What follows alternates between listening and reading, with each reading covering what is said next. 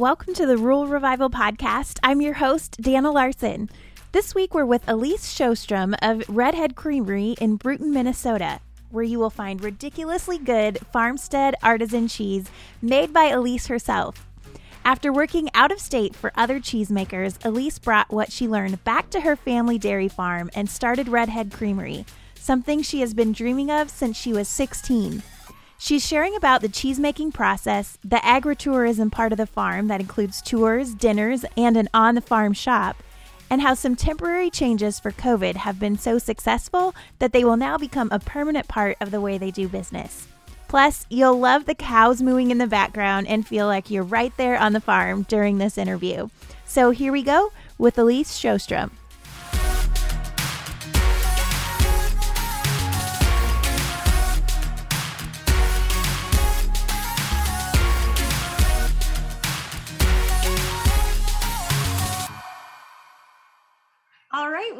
Here with Elise Sjostrom of Redhead Creamery in Brooten, Minnesota. Elise, thank you so much for being on the podcast. Thank you for having me. Well, tell us a little bit about you. Were you born and raised in Brooten? I was. Uh, we are on our dairy farm about eight miles north of Brooten, uh, in the middle of nowhere, yet the middle of everything. That's good. Yes, Yes. So I studied food marketing at the University of Minnesota and then uh, worked for a food broker for about a year out of college. But then my husband got a job in Vermont. And so we moved out there for a couple years and I found a job in cheese, luckily, as that's what I was looking for. And uh, so I worked for Grafton Village Cheese Company for almost two years uh, before we then moved to Wisconsin for a couple years. And I got to work for Crave Brothers Farmstead Cheese there, who were my inspiration for making cheese in the first place. And then uh, when we got pregnant with our daughter Lucy, we uh, moved home. Basically, she was three weeks old when we moved. So, wow. I always recommend if you're going to move with an infant, three weeks is like the ultimate time. well, you and your family have been dairy farmers for generations. Has cheese making always been a part of that? No, I am a first generation cheesemaker. Uh, we still have family in Germany in the dairy industry. So, yes, it's definitely something in our blood. Uh, and weirdly now my parents my dad is the last of our family still dairy farming in the us so proud to be able to still keep that on in a way. I mean cheese making is is an offshoot of dairy farming but we need the dairy farm to keep it going. Yeah so tell us a little bit about that.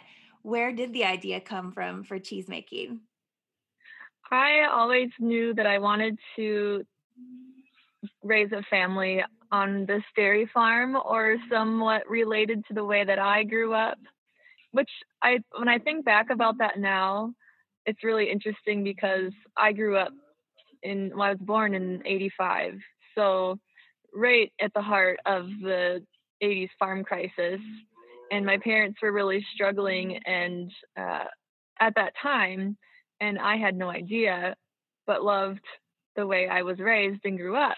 So I always just find that interesting looking back now that my children's lifestyle is so much different.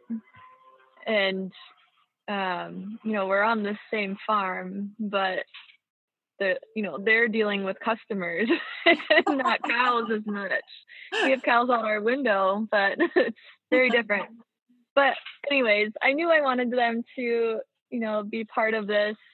I'd hoped to find a partner in agriculture uh, or who grew up on a dairy farm, and luckily, my husband Lucas did, and we can share that commonality. And um, but I was in 4-H and visited Crave Brothers Farmstead Cheese on a national 4-H conference trip and that was like my aha moment of oh, I didn't realize I could make cheese and I've always loved food. My mom is a really great uh, cook, and food has always kind of been what our life revolves around. So it was it was something that I it just kind of clicked that this is what I'm gonna do. I'll figure it out, and um, luckily have very supportive parents uh, who are also good at nudging and encouraging to learn more and make sure I knew enough before getting started. So, um, so yeah, that's kind of where it got started, but it continues to evolve and change, and especially this year. Uh, so it's been a, an interesting and a fun ride. Yeah. So did you intentionally go other places just to learn the craft? Well, it's interesting because the reason we moved was all for my husband's jobs. Uh, but I just found cheese companies in those locations. So our story sounds like we're doing all of this because I want to make cheese someday, but it was all revolving around his positions and what he was doing. Uh, and I just found something to do on the side, basically. I love it. So, what was the learning process like? I mean, that is just bringing a whole new branch into your family dairy operation. Yes, it, the learning process is ongoing. it, um, I had really good advice when I was in college that you know anyone can learn how to make cheese, but you're going to need to get it sold. And, and so that's why I studied food marketing, and it's something that I really enjoy also. Uh, but then beyond that, just asking questions and gaining experience.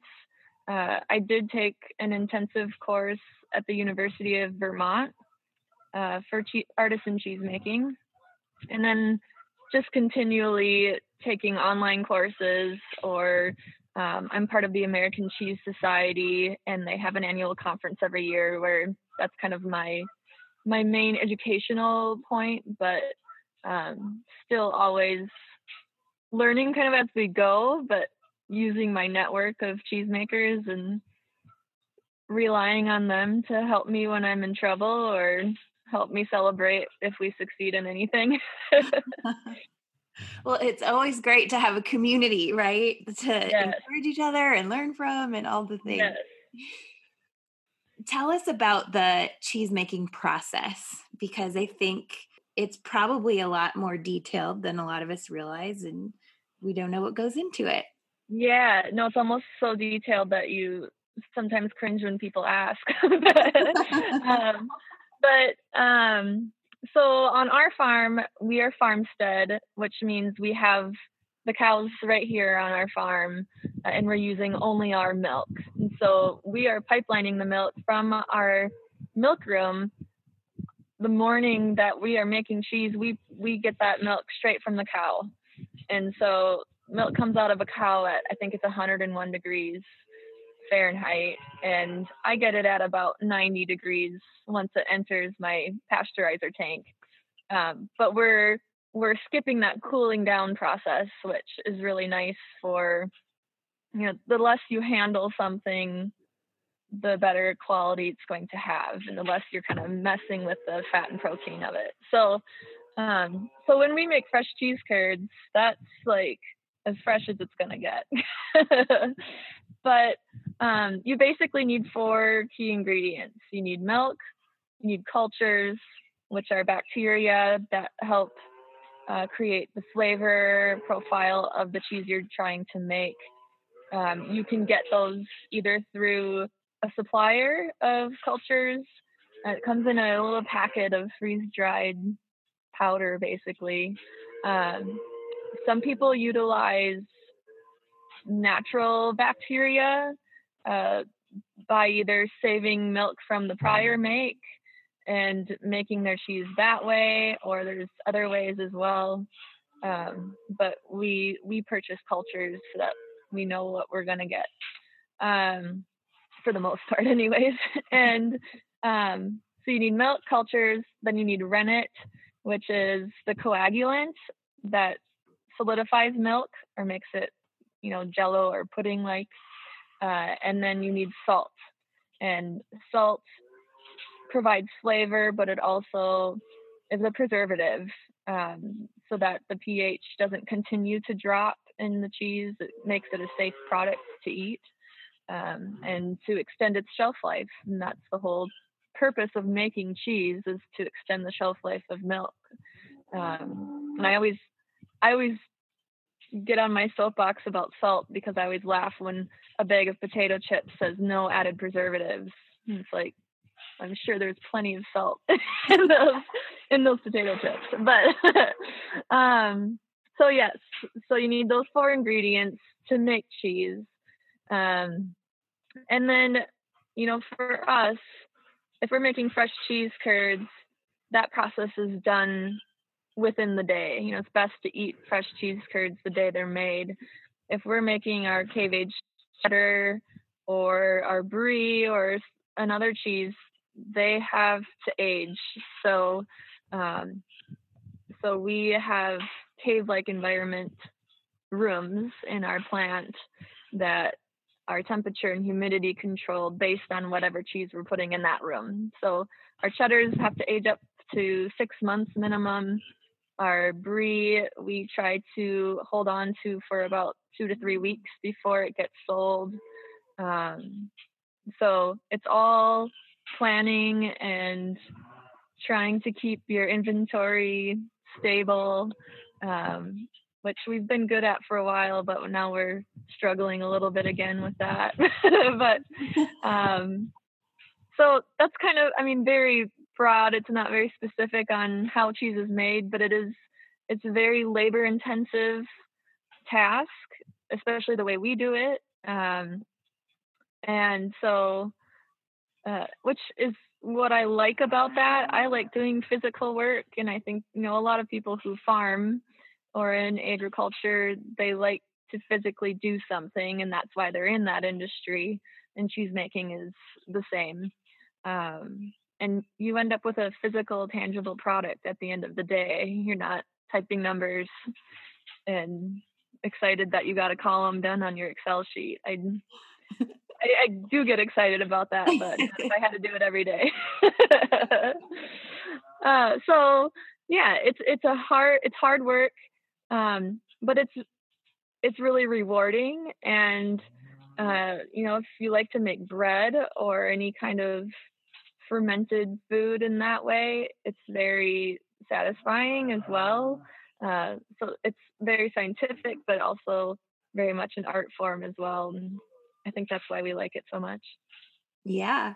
So is your whole family involved in the process?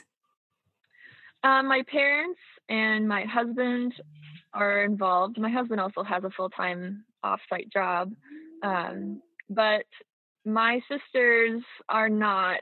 My youngest sister did marketing with me for a really long time. Um, she's going to grad school now for psychology, so she is off doing her own thing. Um, but I rope them in whenever I can. they're all redheads, so you kind of have to utilize that whenever you get the opportunity. Absolutely. Do you solely sell your cheeses at the farm? Or are they available other places? No, so we do, you know, it's different at the moment, but we were doing about probably 18% of our sales off of the farm and then the rest is wholesale. So we are bringing our cheeses to a distributor in the Twin Cities. Uh, there's also one in Chicago and a distributor in California that we are working with uh, in order to get our cheeses elsewhere. Yeah. Um, most of it goes to the Twin Cities, um, but we are trying to get it spread throughout the country a little bit more as well. Yeah. So was that kind of your goal when you started? mostly going the wholesale direction and getting distributors lined up? It was more what I was familiar with. Um, okay. When I worked at Grafton Village Cheese, I kind of led the mail order department, and um, they had a long history of doing that. So they already had a huge customer base, um, but building that is really difficult. Um, to ship direct to people, which we are doing and building that also. Uh, but it just it works to to be diverse. Really, you almost have to do a little bit of all of it so that you don't have all your eggs in one basket. Yeah. You also do some dinners and tours at the farm? Yes, yeah. So I mentioned my mom being a great cook earlier. Um, she does private dinners in our shop uh, where we seat um, from 15 to I think 26 is our max people, uh, and do kind of a you know just a great steak or chicken dinner, and uh, it's very intimate, and we really enjoy doing those.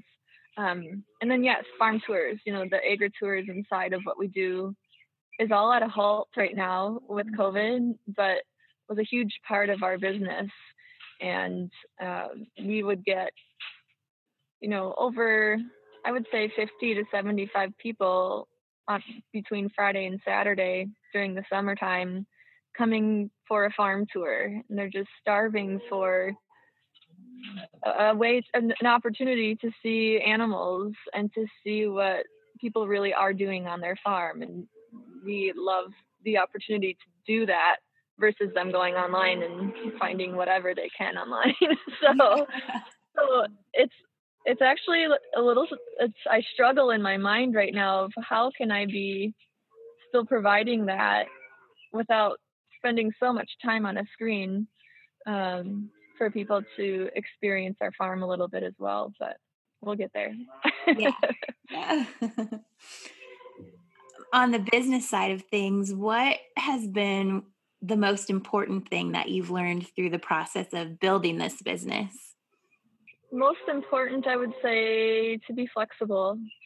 Uh, some, I don't know how I learned it or who taught me that to um, never say no.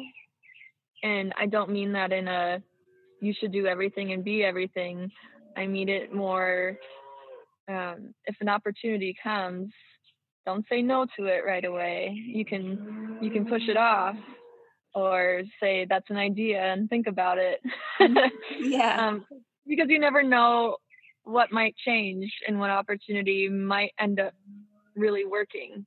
Um, so being open-minded and flexible and um, i'm turning it more into more than one thing but be you know being open to people's criticisms and suggestions and um, and working with it instead of pushing back, I think is really important and is how it's worked here so far. That's good. What has been the most rewarding thing? Um, I would say working with my family is probably the most rewarding part of it. Now, seeing my oldest is seven, uh, and she's really starting to show interest in wanting to help.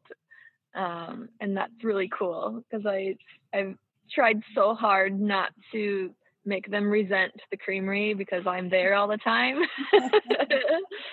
and want them to want to be there and to know more about cheese and and eat all the crazy kinds of cheese uh, and they do and I love that.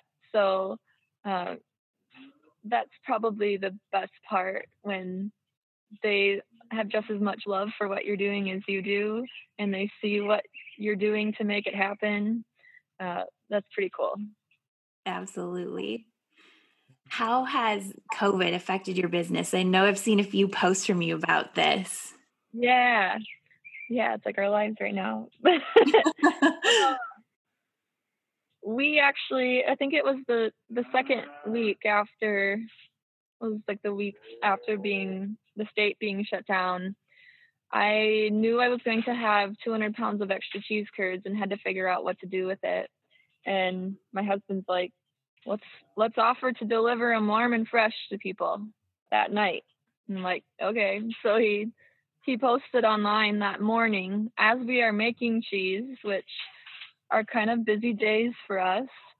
And it was like Christmas, or even worse. It was like within two hours, we had over 200 pounds of cheese curds sold, plus additional cheese.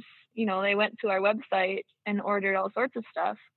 Uh, so we had to cut it off because we needed to get the orders filled before we left three hours later. So Um, so from there, we decided to start doing deliveries, and um, it's not a perfect system by any means, but it has kept us in business for sure. Um, we are delivering to the Twin Cities, which is two hours away from us, and uh, Fargo, which is two hours the other direction. And then we're going to Sioux Falls and Rochester and kind of switching those weeks off, up. But um, it's been amazing the excitement people have for getting cheese delivered to their door.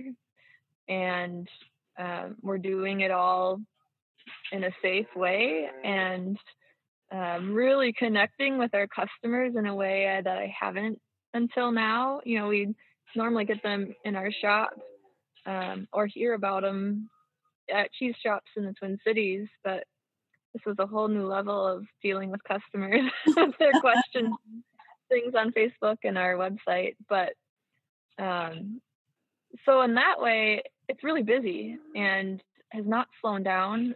And my brain is kind of tired of being creative, which I never thought I would imagine. But um, but it's also really quiet. Uh, our shop is closed. We're just doing um, pickup only. You have to order ahead of time and pick up. Um, so there's no cars in our yard except for employees.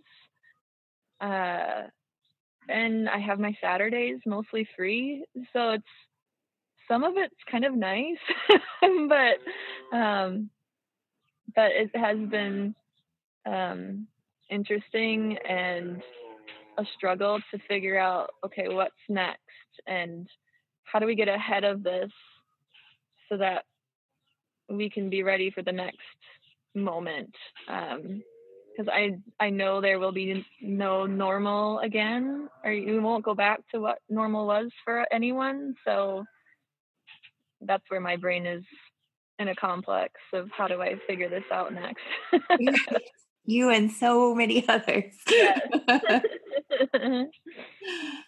what do you love? Let's talk about Brooten a little bit. What do you love about your community and what has been the best part of moving back? Um, I think this, there are people who like being known who they are, and then there's people who like to just not be known when they walk down the street. I really like that. I don't like the over attention that some people do, but I appreciate people understanding who I am and where I came from because it seems like you can get a lot more additional things accomplished or achieved because of that. Um, and just the support that we have. Uh, we actually, you know, we do some things in Brooten, um, but we actually do a lot in Sauk Centre as well, and that's where we went to school. So both communities have been so embracing and almost have this feeling of ownership themselves. When they find our products in other towns or other states they like almost can't believe it. And, um, so that's been really cool. Um, i think it's just kind of a feeling of comfort mostly i don't really get out that much from here and if i do it's in the twin cities more so than locally so um, it's different, but I I do like it, and always knew I wanted to be back here. That's great. I love that. Well, what's next for you? If I feel bad even asking this question because you, in some ways, don't know, but what is next for you know. in Redhead Creamery?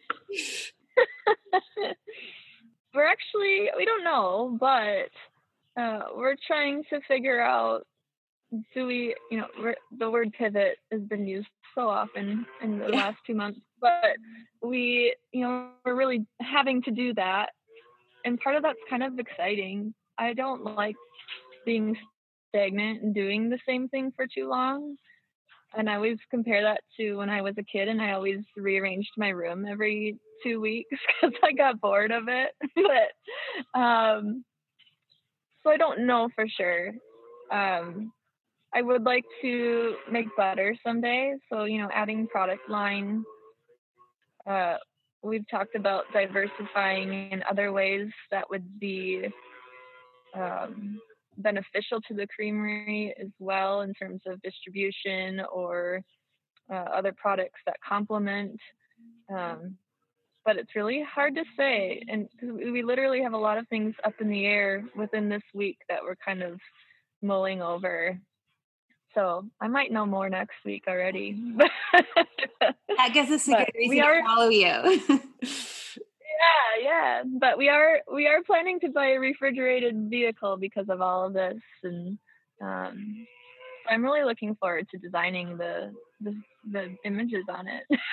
yes, definitely. That's right up my alley. yeah, right. But yeah, but long term, you know, I I've already taught someone to also make cheese so that I don't have to be the one making it, which is very new for me in the last three months. I have a three month old, so I had to wow. find someone.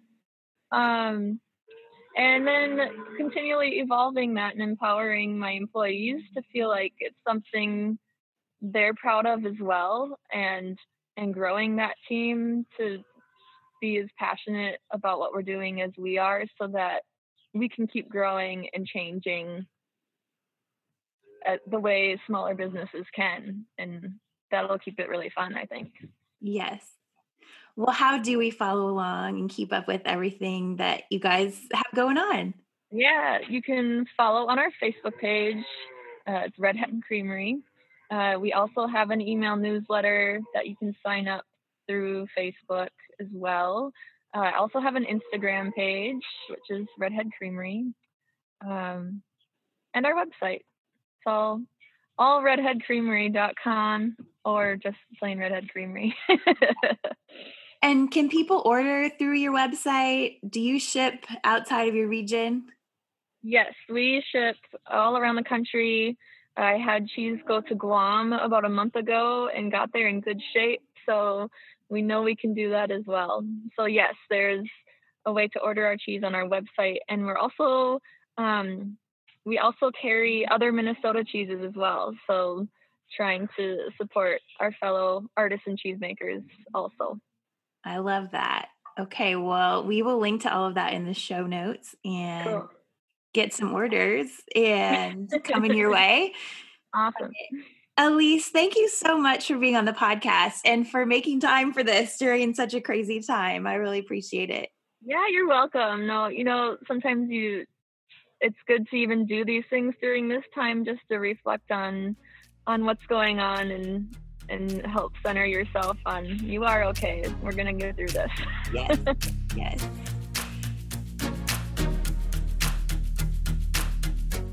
Well, I love that Elise is living out the dream she's had since she was 16 and how she's diversifying her family's dairy farm. And how great that they've been able to pivot during COVID and are having a lot of success with that. Huge thanks to Elise for being on the podcast, and thanks to you for tuning in and staying with us as we record these podcasts remotely. We look forward to being back out on the road soon, but until then, stay healthy and safe and have a great day, everybody.